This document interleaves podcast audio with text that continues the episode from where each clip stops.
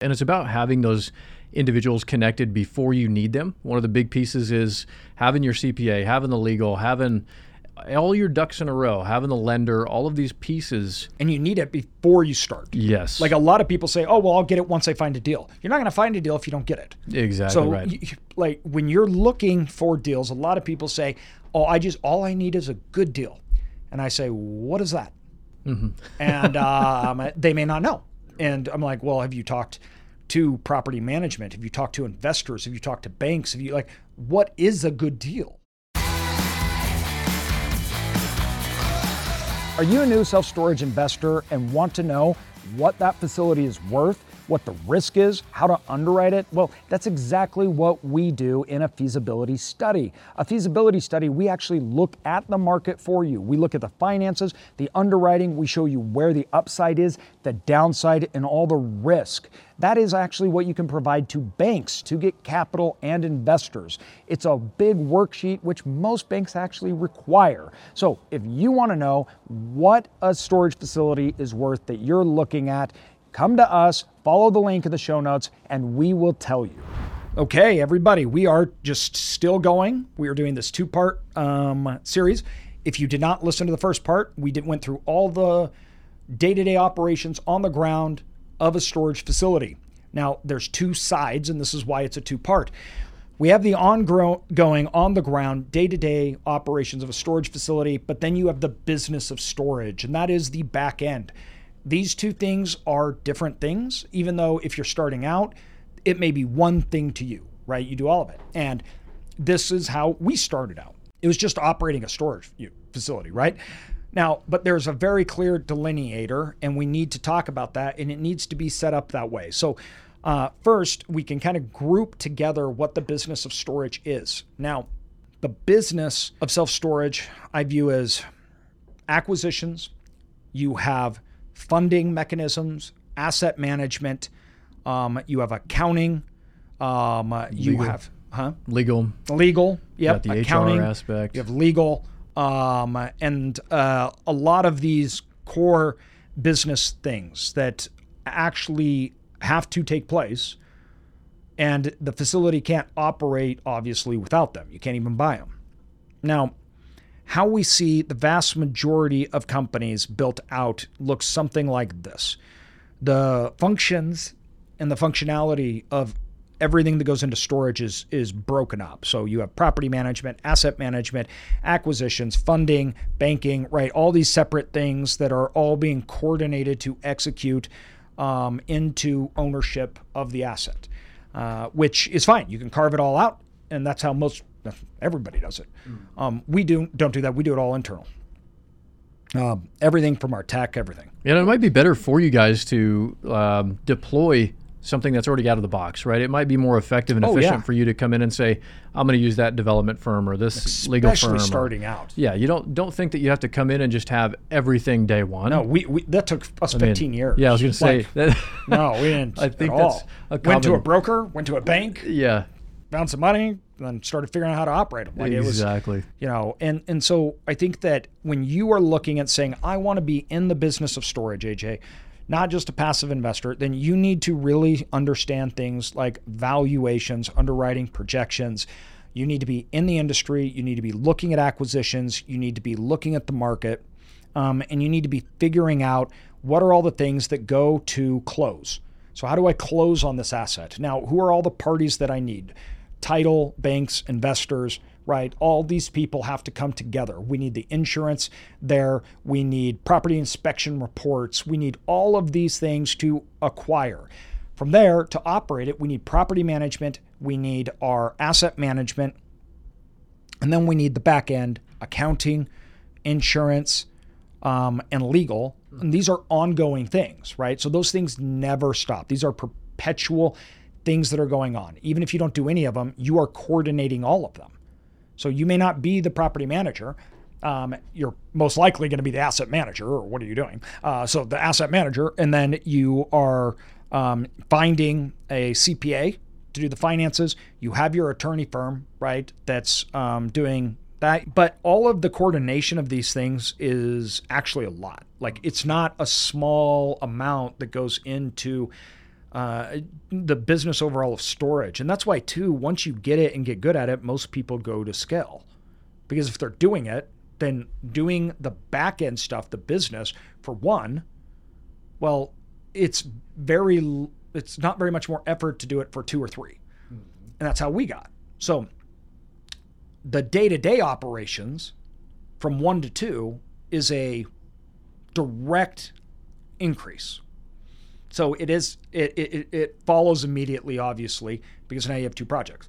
The back end, that is where scale comes in. Mm-hmm. And so that is where I can do the same thing for three facilities and it doesn't exactly rep, uh, replicate my work, mm-hmm. right? Um, in fact, as you get bi- bigger, you actually usually get better mm-hmm. and you get more efficient, more efficient and you yeah. grow margins. Uh, and then those efficiencies you can start to translate down to the asset. And so then all of a sudden, if you're a property manager, obviously you get more efficiencies as you get more. Um, and so you can help that and that can grow. But uh, the back end management part uh, is a full time thing. Mm-hmm. No, it really is. It, it's uh, and it's about having those individuals connected before you need them. One of the big pieces is having your CPA, having the legal, having all your ducks in a row, having the lender, all of these pieces ready to go prior to the time that you need them, and uh, have those relationships built as you continue to grow and scale and build out your your storage empire. And you need it before you start. Yes. Like a lot of people say, "Oh, well, I'll get it once I find a deal." You're not going to find a deal if you don't get it. Exactly so, right. You, like when you're looking for deals, a lot of people say, "Oh, I just all I need is a good deal," and I say, "What is that?" Mm-hmm. and um, they may not know. And I'm like, well, have you talked to property management? Have you talked to investors? Have you talked to banks? Have you like, what is a good deal? Mm-hmm. Like, what does it even mean? And if you don't have that stuff together, lots of times you don't know. Right, right. Because you haven't asked. What legal structure is the best? How, if I have an investor, what do they want? If I have a property management company, what is the difference between 30,000 square feet and 60,000 square feet? And what should I be prepared for? What are the economics of those size of facilities and locations that make them bigger and better. That comes down to the business of storage. You need to know what you do. You need to have your buy box. And you need to be ready to execute on that buy box, and the people you're working with need to know. Mm-hmm. So it shouldn't just be a surprise where it's like, oh, we're developing. And your bank's like, yeah, I, I'm not okay with you developing. I didn't, we didn't ever talk about this. And then all of a sudden you're like, but I already got the land. I, you know, you, you really need to have all these parties because it is a team and you have to work together as a team. So the business of storage isn't nearly as consistent. It comes, it goes. You have opportunities, you have closings, you have the ongoing maintenance things, right? But then you have refis, you have sales, you have big periodical things that you got to be taking care of. Insurance renewals, right? All of that that do that trickle down to the facility.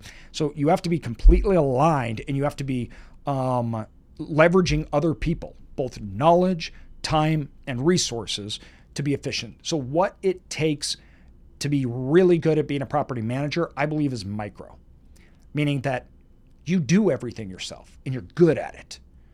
I know my units, I know my locks, right? I know who's paying what. I know when they moved in. I know who's not paying, who's the problem tenant. I know which doors are giving me problems and it's probably going to break down. I know exactly my neighbors and my comp- competitors right here and what they're doing and rates that are changing. Micro, and you need to be good at it and you need to execute micro, meaning immediately. The business of storage is differently. You don't need to know everything about all this stuff. You need to be really good at the macro you need to have the relationships. You need to create the conditions of opportunity. And you need to understand the broader aspects of it to figure out how you play in that sandbox and then execute micro. It is a very different hat you're wearing than the micro, right? You when you put on the business of storage, you think about things differently. Mm-hmm.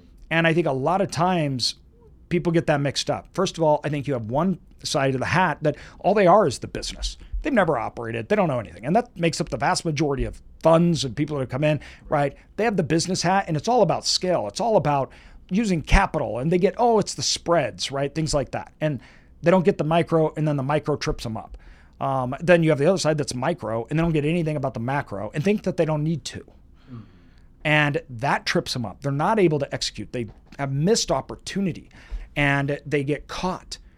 And uh, you you got to really marriage these things together if you want to grow. Maybe you're buying your first facility. Maybe you're a seasoned veteran. Whatever that might be, you're going to need property management software, and that's where Tenant Inc. comes in. The top solution in the self storage industry. I'm telling you guys, this technology has been developed by self storage owners and operators just like us, and it is one of the most robust and usable and actionable and valuable tools in regards to property management that you could ever utilize or find in the technology realm. Be sure check out Tenant Inc. Link is in the show notes. Now, I strongly believe in growth uh, because I think for the most part, people are investing in this asset to create wealth, income, and financial freedom. Well, especially if you're starting small, a lot of time that's not going to do it, right? If you have a facility that makes $5,000 a month gross, right? Well, you could have one thing at that facility could happen that could just eat away all your profit. And storage is so specialized that once you get good at it, you actually see more opportunities and realize that maybe the opportunity that you had isn't nearly as good as you thought. So now you want to exit out of it and go capitalize on this other one because now that you've done it, you can see the world differently. These are this is the business of storage, right? And you need to get good at it, um, even if you have one facility, because you need to be able to see those opportunities. And especially you guys, if you have investors, it is your job to be the asset manager. Now, even if you don't, you are the asset manager even if you're not running the facility. I can't believe how many people I'm shocked that they don't know anything about the manager of the facility. And they're like, ah, well, I got a property management company. And I'm like, well, are they doing a good job? Yeah, I mean, I get my checks, everything else like that, but they, they don't even know what that means. Mm-hmm. So for all they know, they may be doing a horrible job. There may be so much money sitting on the table that they don't know because the property management company isn't a good one and not doing a very good job on that location, but the owner doesn't even know. Mm-hmm. So like you, you can't be i do not believe you can be just one unless you are a passive investor.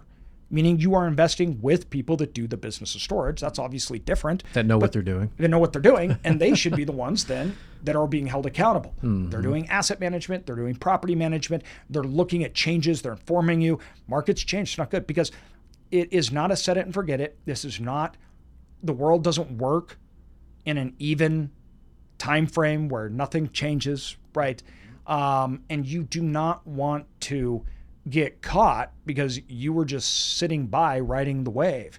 And if you guys are invested with somebody that especially is new to this, they don't even know what they don't know.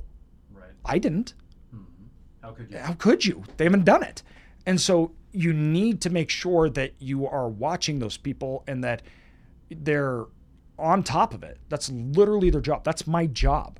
My job is to be the best storage operator in the world. It is to know everything about this asset.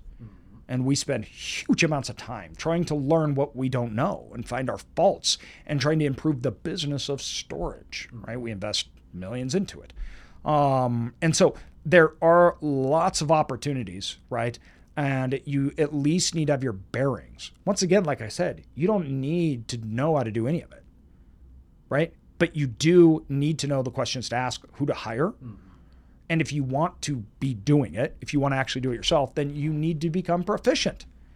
Don't do something that's going to put yourself in financial trouble. There's no reason. Don't do it. Don't do it at all. Right. If you're going to be the asset manager, no questions to ask about the property. Go take tours with the property management company. Go uh, benchmark them with other property management companies, right? Mm-hmm. Ask the questions and dive deep into it. No, you're exactly right. And um, I think you made a really good distinction there is like, are you going to do it or are you going to invest passively or are you going to do it with a team of people? Really identifying what it is that you truly want. Don't just look at AJ or look at whoever and just say, yep, I'm going to go do that. Yeah. Like, what really fits with you, your goals, what you want to achieve yes. and become? Because I'm telling you right now, to build a company to do this, like what, what we're building here every single day, it's something that you're going to dedicate your entire life to. Yeah, absolutely. It's not like just some small, I'm just going to do this or do that and have yeah. a few people and do this thing. You're, you're really truly dedicating your life to doing that thing. And again, especially if you're bringing those investors in, right? Yes. Um, so make those decisions wisely in the front end. And like you said, as well. You don't have to know and do everything. Just make sure you get people that do. Do. Um, and, and I don't think I would ever go off uh, just having worked with you guys and in, in a number of different ways over the last several years. I don't think I would ever go start anything on my own ever.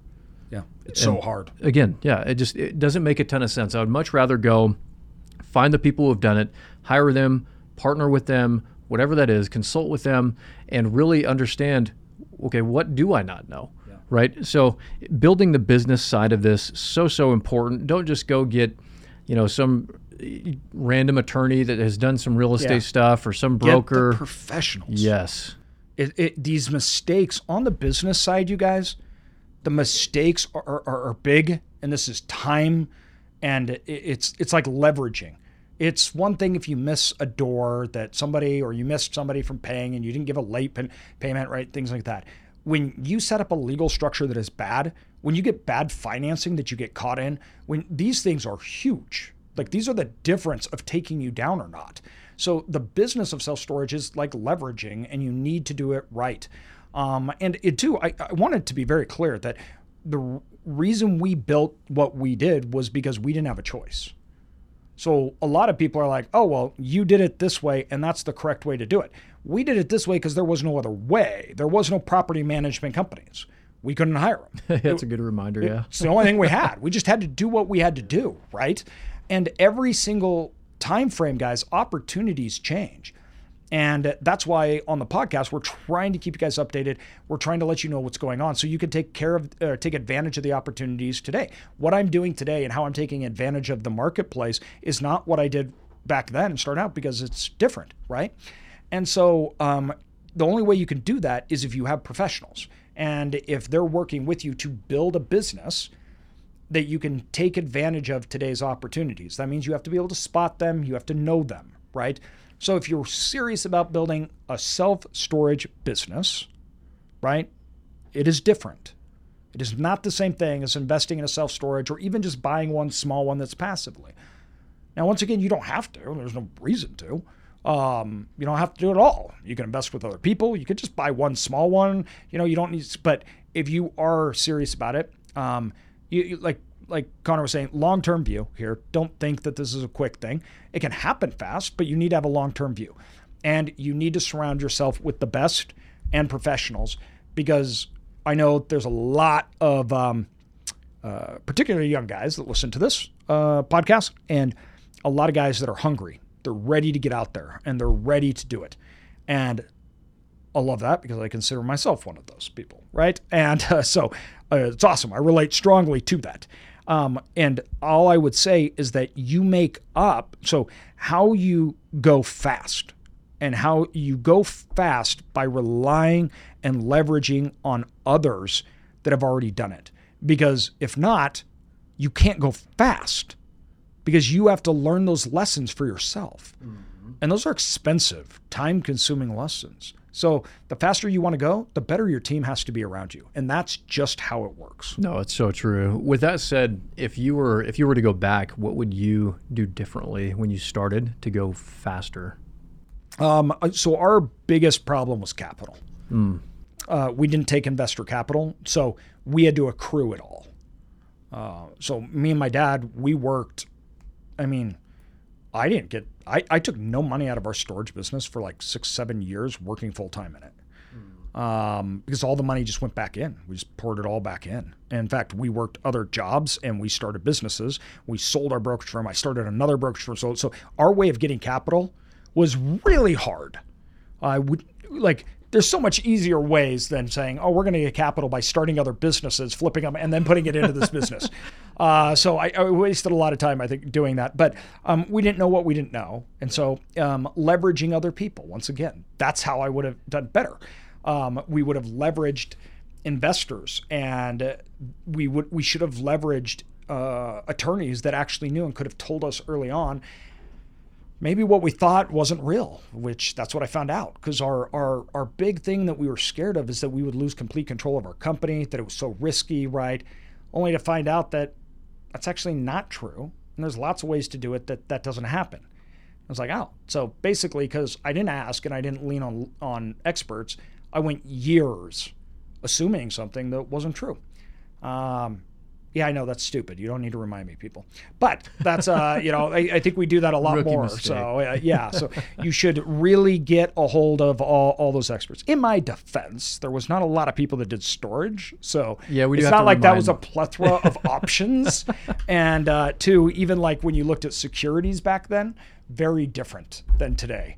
Uh, so the opportunities once again today, I didn't have. We didn't have technology like you do today. We did not have brokers that specialized in storage like you do today.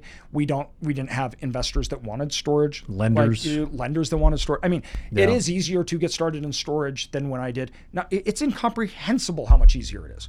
Like you're, you are magnitudes further ahead if you have nothing to get started in storage because so many people have them, want to sell them, want to buy them, investors want to be in them, and there's so many resources now to do it. Right? I didn't have books. There wasn't podcasts, there wasn't social media. It, it- we were constrained and we had to learn everything ourselves. And that is a really slow, hard way to build a business. Um, but we could have done it better that way, but too, in the times we were a little constrained. I think it's important too that no matter how many resources there are nowadays, um, you are going to have to learn by trial and error. Like you Oh, a lot about about the applied Yeah. knowledge versus you Yes. know learned, um, and those different aspects. You are always going to have to at some point just simply do what it takes Yes. to succeed, no You matter how you, many. You can't learn Yeah. simply by reading, or two, either and having other people do it. All it can do is help speed it up, Mm-hmm. but it cannot ever replace it. Um, you have to, and you will learn yourself. Um, and I, you need to be careful if you're investing with other people. Are they learning on your dime? mm-hmm. and uh, um, I, I I think that that's something that a lot of people don't realize that failure is part of it. So, like I always think, I just want to make sure you got over that before I gave you money. so, Mm-hmm. Yeah, I'm yeah. okay with failure being part of it. Just I don't want it on my dime. So, uh, which like we did, we failed, and we failed a lot, and it was on our own dime, right? Um, and so you learn a lot of these lessons, you guys, the hard way. There's just no other way. If, if there's somebody that has not failed, that scares me actually, because it isn't. It's not if. It is a matter of when, because that's how it works. That's how the economy works. That has that's how business works. And if you fail, it doesn't mean that you're bad or wrong and that you can't succeed. That's not what that means, right? It's just a point on your journey. And so, uh, like, we need to be really careful about, first of all, valuing things that actually hold no value. I've never gotten in trouble. I've never done any of these things, right? Okay, well, that that means you have no value. You haven't learned any of those lessons, and you will You're not growing. because you there's no possible way you can know everything. I don't. And that is actually one of the most valuable lessons that I learned from failing is that I don't know everything that's going to go on or happen. So guess what? I protect myself from all of those holes and I try my best to manage risks because I know I can't get rid of them. And I know a lot of young people they they they are not doing that. And I know that because I didn't do it. Right? Um, so leverage all the things that you have and help other other people that may be able to see what you don't see, manage risks and listen to them. Uh, I didn't do that once and it almost financially ruined me. I ignored inexperienced people and attorneys, and it almost financially destroyed me. Uh, it was a very hard lesson to learn. Now, hindsight, it's obvious, but during the time, it wasn't. And um, I, you know, I was young and I was hungry. And so I thought, just press forward. Um, and so you need to be able to fail. And I, it's funny, I think, um, it, I think I was talking to my kids about it on the way to school today, where I'm like, you have to understand that you're going to fail, you need to fail, and you need to be ready to fail. So if you're going to do anything, know if I'm going to fail, the upside might as well be really good mm-hmm. because the risk to reward needs to be aligned. And then because you know you're going to fail, you need to be ready to manage the failure. And uh, I'm always looking at when we fail, how will that be managed? And uh, I, I don't think people spend enough time on that. And I think that's particularly true in real estate and people that start the business of real estate because real estate has this magical phenomenon that's called the market. And the growing or the prevailing theme is that you buy real estate and you get rich because the market makes it worth more.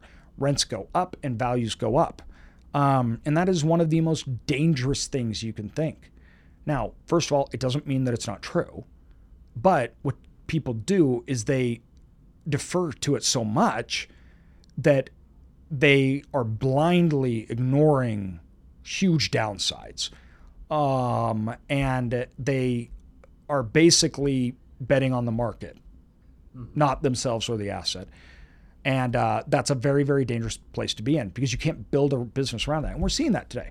I, mean, I know there's large operators that raised over the last few years hundreds of millions of dollars, and they are getting emergency funding mm-hmm. because I think they thought the money would never end. Right. And um, these people were new to the industry, as most syndicators were, and uh, they're learning a hard lesson, right? And uh, that's not one that I want anybody to learn. It's not fun. And you don't want to see anybody fail. The only people that want to see people fail are the ones that haven't failed themselves because it sucks. Yeah. And it is not something you want. And it doesn't mean that you're doing good if others are failing. Like I know if somebody else is failing and needing emergency funds, that means that we're not doing good. So it, this is and should be a team sport. Um, and you need to realize that if even if you have raised hundreds of millions of dollars and you've only been in this game for four or five years, um, that's first of all incredible, good for you. The amount of skill, I, I like that's that's that's awesome, right? And I I can only assume that they're, you know, they're they're trying to set things in place, um, and they're relying on other people, and that's good, and you should. And so if you haven't and you're listening to this, please do go find the experienced people that have the scars. And what we would do after I had the scars and everything, everybody, whether it was my CPAs or mentors, things like that, I would say, show me how this is going to fail. I didn't, I didn't care how it was going to succeed because that I could see, or I wasn't, I wouldn't be doing it. Hmm. But I'd say, show me how I'm going to fail.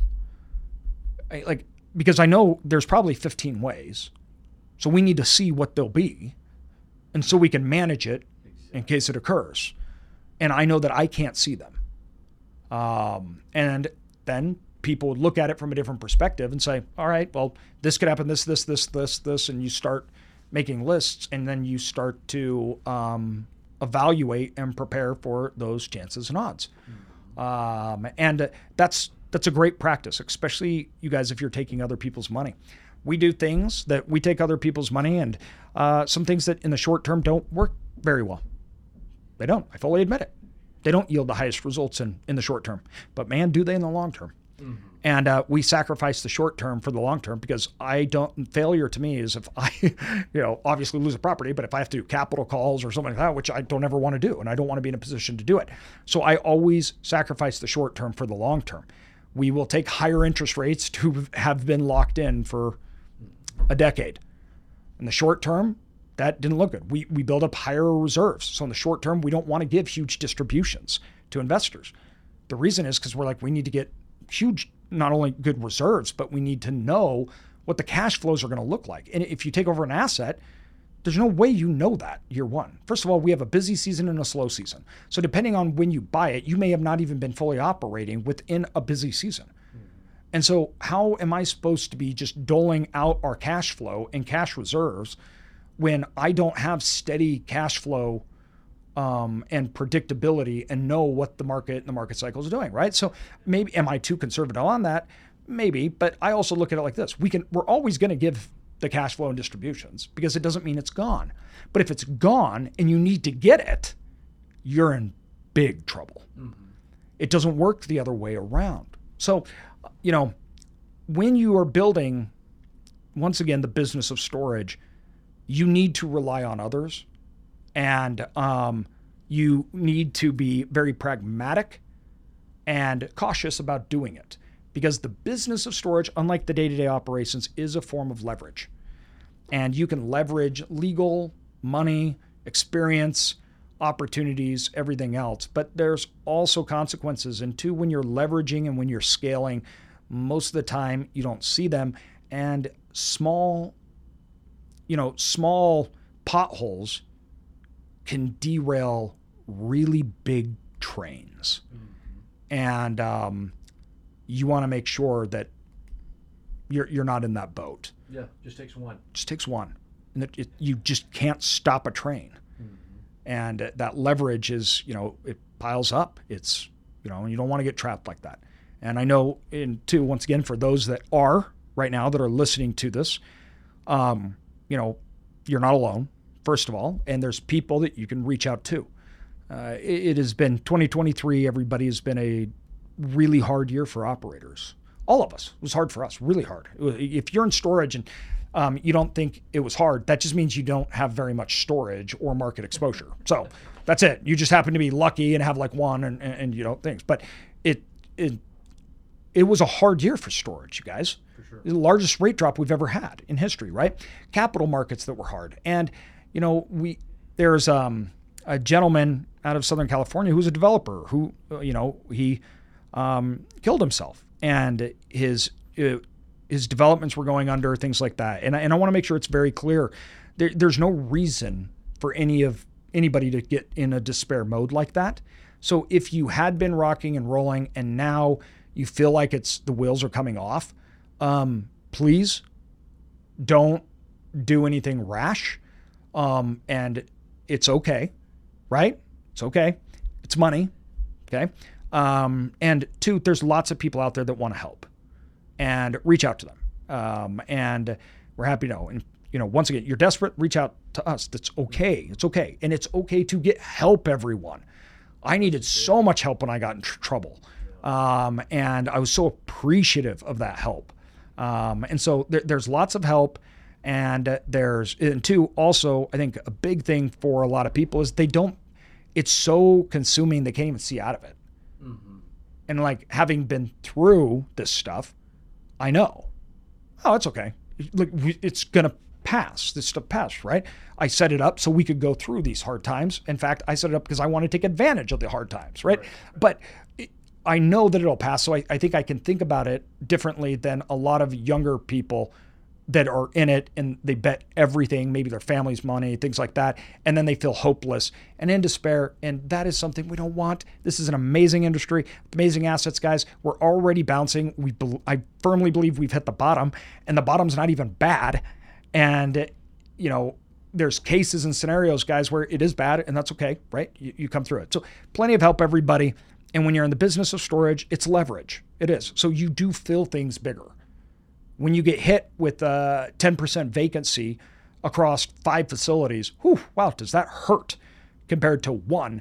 And when you have manager problems and you have 10 of managers as opposed to one, when you have insurance problems or you have to finance four deals instead of one and you're having problems getting financial tr- troubles, right? You don't have a full team, you're doing it all. And what that worked when times were easy, you could do it all because there wasn't that much work. And now all of a sudden, when things get hard, work also scales, and now you're drowning and you don't know what to do, right? Um, I, I want it to be very clear that it's all right. Okay. Uh, and I know 2023 uh, was rough, but 2024, guys, is going to be way better. We've been saying this since 2021 when I put it out. 2023 would suck.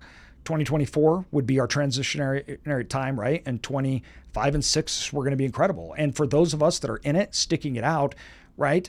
Um, this is awesome. This is great times, everybody. It really to is. Get into it, to be starting, to be getting assets, and to expand and grow.